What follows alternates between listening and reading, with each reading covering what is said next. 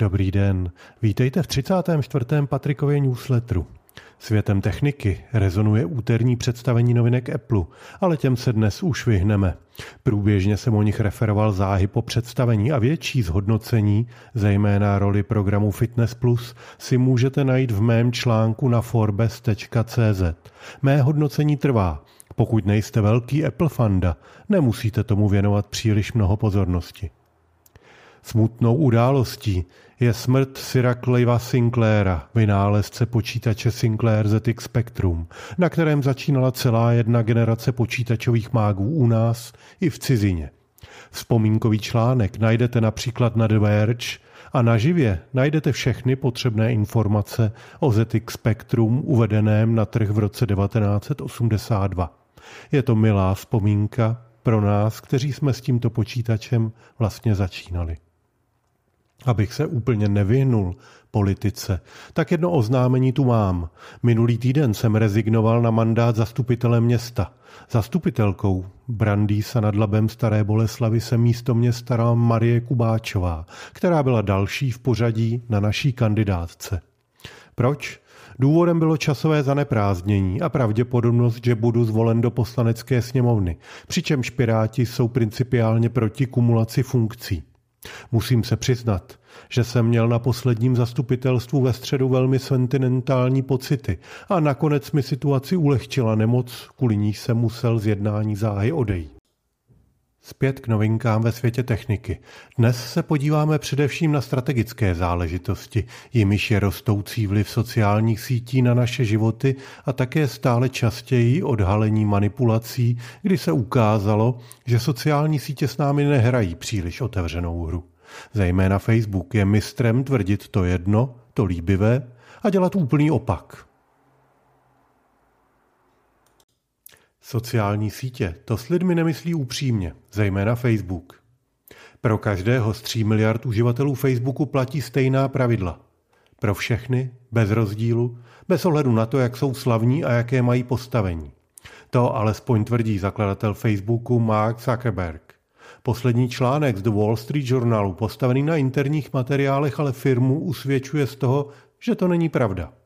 Článek popisuje, jak Facebook oficiálně tvrdí jednu věc, ale ve skutečnosti dělá něco úplně jiného. Týden starý článek vyvolal rozruch a proto se u kontroverzí spojených s Facebookem dnes zastavíme. Doporučovací algoritmy Facebooku jsou postavené na kontroverzi. Mágové sociálních sítí dobře vědí, že status na Facebooku musí polarizovat, provokovat, protože jen ty, na které je nejvíc reakcí, se virálně šíří. Jen takové příspěvky vzbuzují engagement, tedy zapojení, faktickou virtuální měnu sociálních sítí. A to je také důvod, proč si na sociálních sítích lidé nerozumějí, dohadují se a nenávidí. Algoritmy je k tomu vedou, vybízejí a provokují. Jenže to je alespoň problém dospělých lidí. Právě tohle byl výsledek změny algoritmu, kterou Facebook provedl v roce 2018 a dobře věděl o jejím skutečném dopadu. Polarizující a naštvaný obsah je nyní na Facebooku podstatně viditelnější. V březnu letošního roku Facebook představil myšlenku Instagramu pro děti. Dnes je vstup na Instagram omezen pro uživatele starší 13 let, což samozřejmě děti hromadně obcházejí, ale fakticky to tak je. Vedení Facebooku v tu dobu uvádělo, že z výzkumu plyne jen smíšený účinek sociálních médií na duševní zdraví mládeže a zejména dětí. Sociální média budou hrát v, roli, v jejich životě pozitivní roli, tvrdil Facebook. Přitom vlastní interní výzkum firmy uváděl, že třetina dívek se kvůli Instagramu cítí nespokojena s vlastním tělem. Podrobněji o tom referuje článek na Fox Business. Podobně hovoří i další průzkumy, které vznikaly a které příčině spojují špatné duševní zdraví mládeže se, se sociálními sítěmi. Není to samozřejmě jen problém Facebooku, podobně je na tom i TikTok nebo YouTube, byť v omezenější míře. Nejnovější problém se týká moderování obsahu. Samozřejmě, že všichni máme na Facebooku stejné zacházení, ale již dlouho je zřejmé, že když nevhodný obsah nahlásí různí lidé, Facebook tomu přikládá různou váhu. U běžného uživatele chvíli trvá, než se obsah prověří, jiná nahlášení jdou moderátorům rychleji. Prý proto, že někteří uživatelé se více osvědčili a je zřejmé, že mají talent vychytat škodlivé příspěvky. No, dejme tomu. V létě Facebook ale své vlastní dozorčí radě potvrdil, že jeho speciální program chránící vysoce postavené osobnosti před stažením jejich příspěvků zásahem automatických algoritmů či běžných firemních moderátorů se týká jen velmi malého počtu rozhodnutí. Jenže se ukázalo, že v roce 2020 tomu bylo, do tohoto programu bylo zařazeno téměř 6 milionů uživatelů z nejvyšších příček politiky, novinařiny či populární kultury. A program byl podle zaměstnanců firmy navržen speciálně tak, aby se vyhnul negativní mediální pozornosti.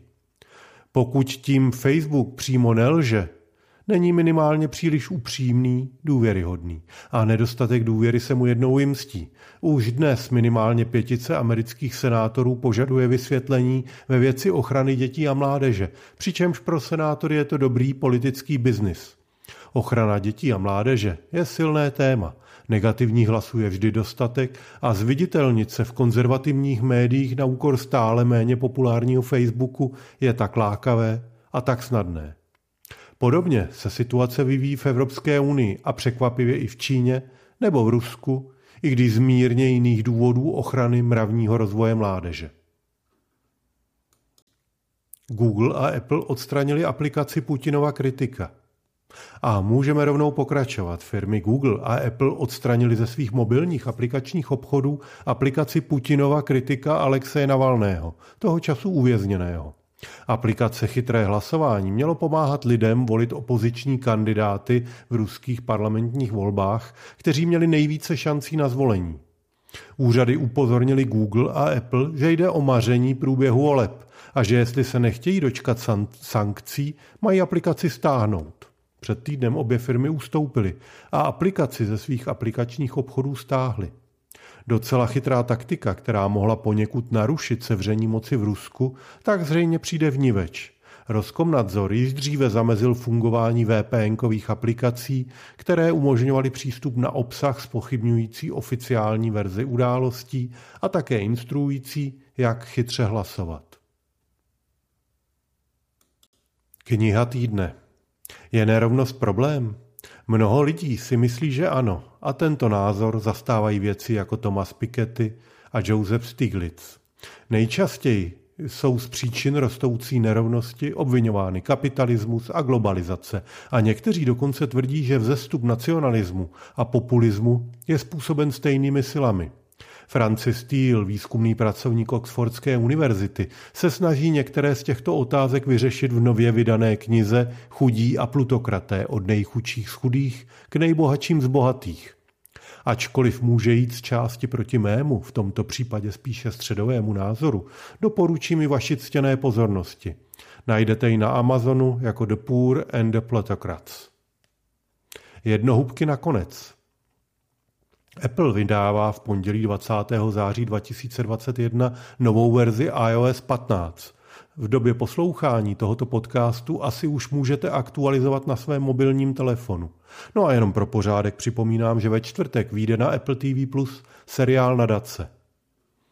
Xiaomi představilo svou novou rodinu telefonů Xiaomi 11 a z názvu vypustilo doposud používané MI. Revoluce v kosmonautice začala. Do vesmíru se poprvé v historii může podívat kdokoliv. Změní to i naše životy na Zemi, píše Petr Broš na Čech Kránči. Řeč je o první cestě privá- čistě privátních kosmonautů do vesmíru. Na palubě Crew Dragon nesené raketou Falcon 9 společnosti SpaceX. Měl jsem ostatně nějaký newsletter, kde jsem Elona Muska nezmínil? Nepamatuji se. Tak, teď je to tady dneska. Nedlužím státu.cz je web dobrovolníků od Česko Digital, který vám řekne, kde všude byste se měli zeptat, když chcete vědět, zda nedlužíte něco státu nebo státní instituci. Napojené na online služby státu to samozřejmě není, takže vám to potvrzení o, o bezdlužnosti jedním klikem nevygeneruje. Nootropic Survey 2020 Results je žebříček účinnosti nootropic, takzvaných chytrých drog, podle zkušeností čtenářů Scotta Alexandra.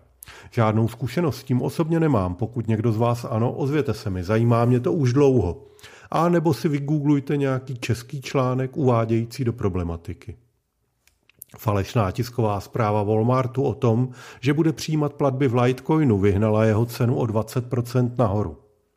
A to je dneska téměř všechno. Jednu věc jsem si na závěr schoval. Pozvání na svatováclavské slavnosti k nám do Staré Boleslavy v pondělí a v úterý 27. a 28. září. Program duchovní části si vygooglujete snadno. A víkend před těmito dny je světská pouť ve Staré Boleslavi, to kdybyste toužili utratit nějakou korunu. Vše nejlepší do nového týdne přeje Patrik Zandl.